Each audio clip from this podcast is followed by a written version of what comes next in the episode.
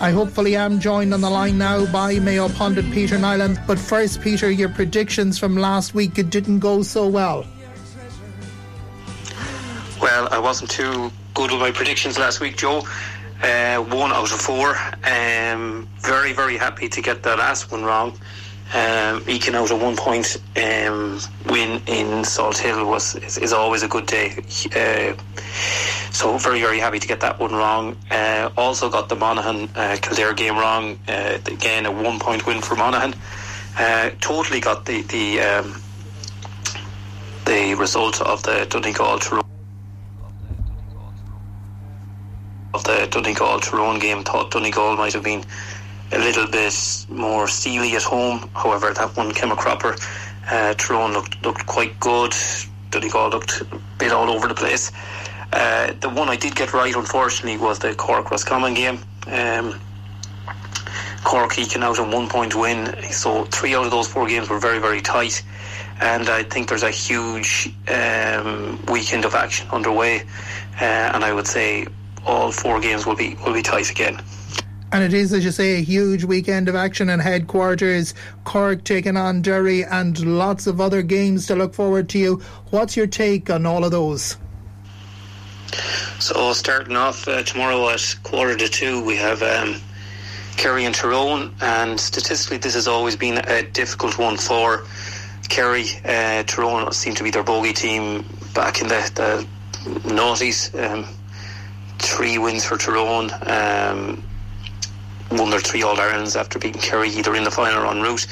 It seems to be a thing, um, I suppose, in 2021. Um, David Clifford going off, game went to extra time, Eke it out, and then go on to win the All Ireland. Uh, not sure if it's going to be as straightforward for Tyrone tomorrow, um, but I think it is the, the draw that they, they really, really want.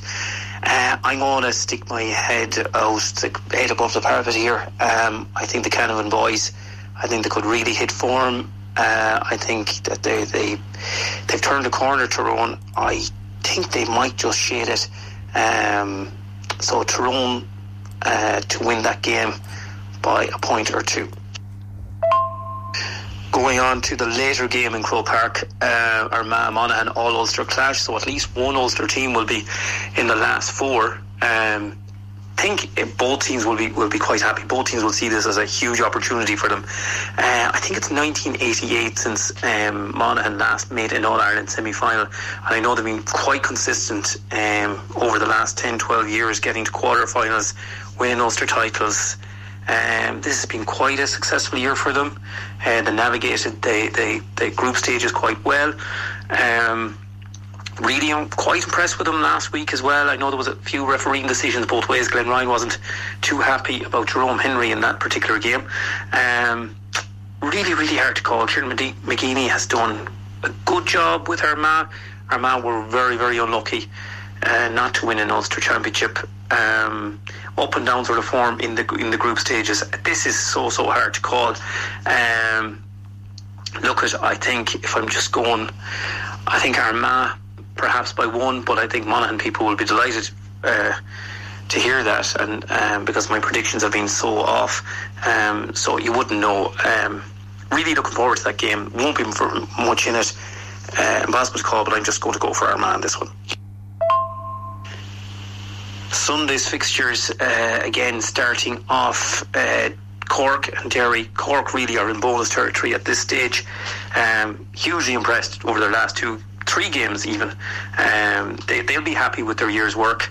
Uh, and when we see this, I mean, Derry were also a Division Two team, so at least one team that, that, that served their time in Division Two this year will make it to uh, the All Ireland semi final. Um, Derry, very, very tight panel. Uh, probably only use 17, 18, 19 players uh, throughout these games. Uh, one wonders will they be able to sustain that going through for the next three games if they were to, to win an All Ireland or to get to an All Ireland. Um, I think Cork have a really, really good chance. I think this would be a the team that, that they really would have wanted. Um, they're a strong athletic team. I am going to go for Cork in this one. Um, and to upset the odds, Derry, uh, you know, they're back in the business end of it for two years in a row. Um, but again, I don't see an awful lot in it. So, but I'm just going to go for Cork in this one. I think for clarity, Mayo pundit Peter Nyland, the Kerry Tyrone game there is at 3.45 in Croke Park. So, so far he's saying Cork, Tyrone and Armagh. But the big one for you, Mayo pundit Peter Nyland, of course, is the final game in Croke Park on Sunday. Your beloved Mayo up against the Blue of Dublin. Can you tell me what's your take on that one?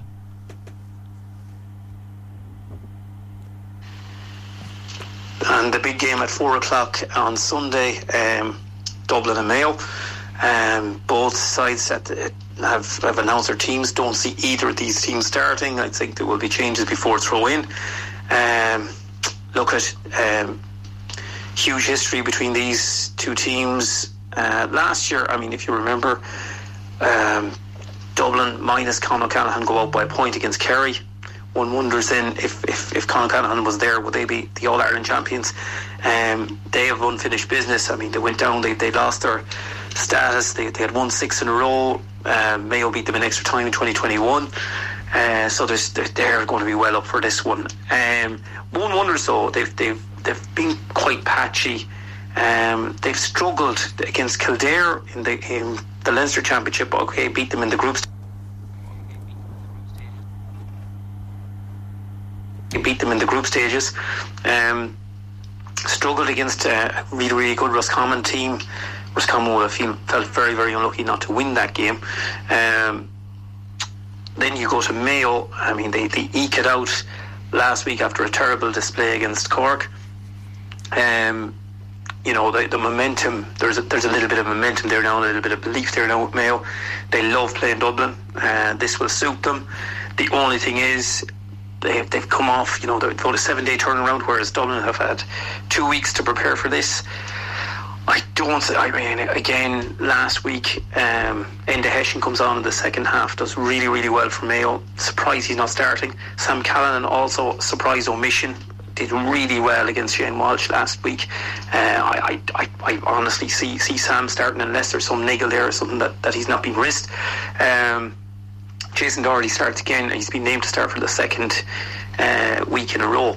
Uh, look at, I'm going to give Mayo the nod here. I, I really think this is what they've been looking to. They're really, you know, for I'd say since the league final, I think they've been looking towards quarter final, whoever they were, to, to really hit form in Croke Park.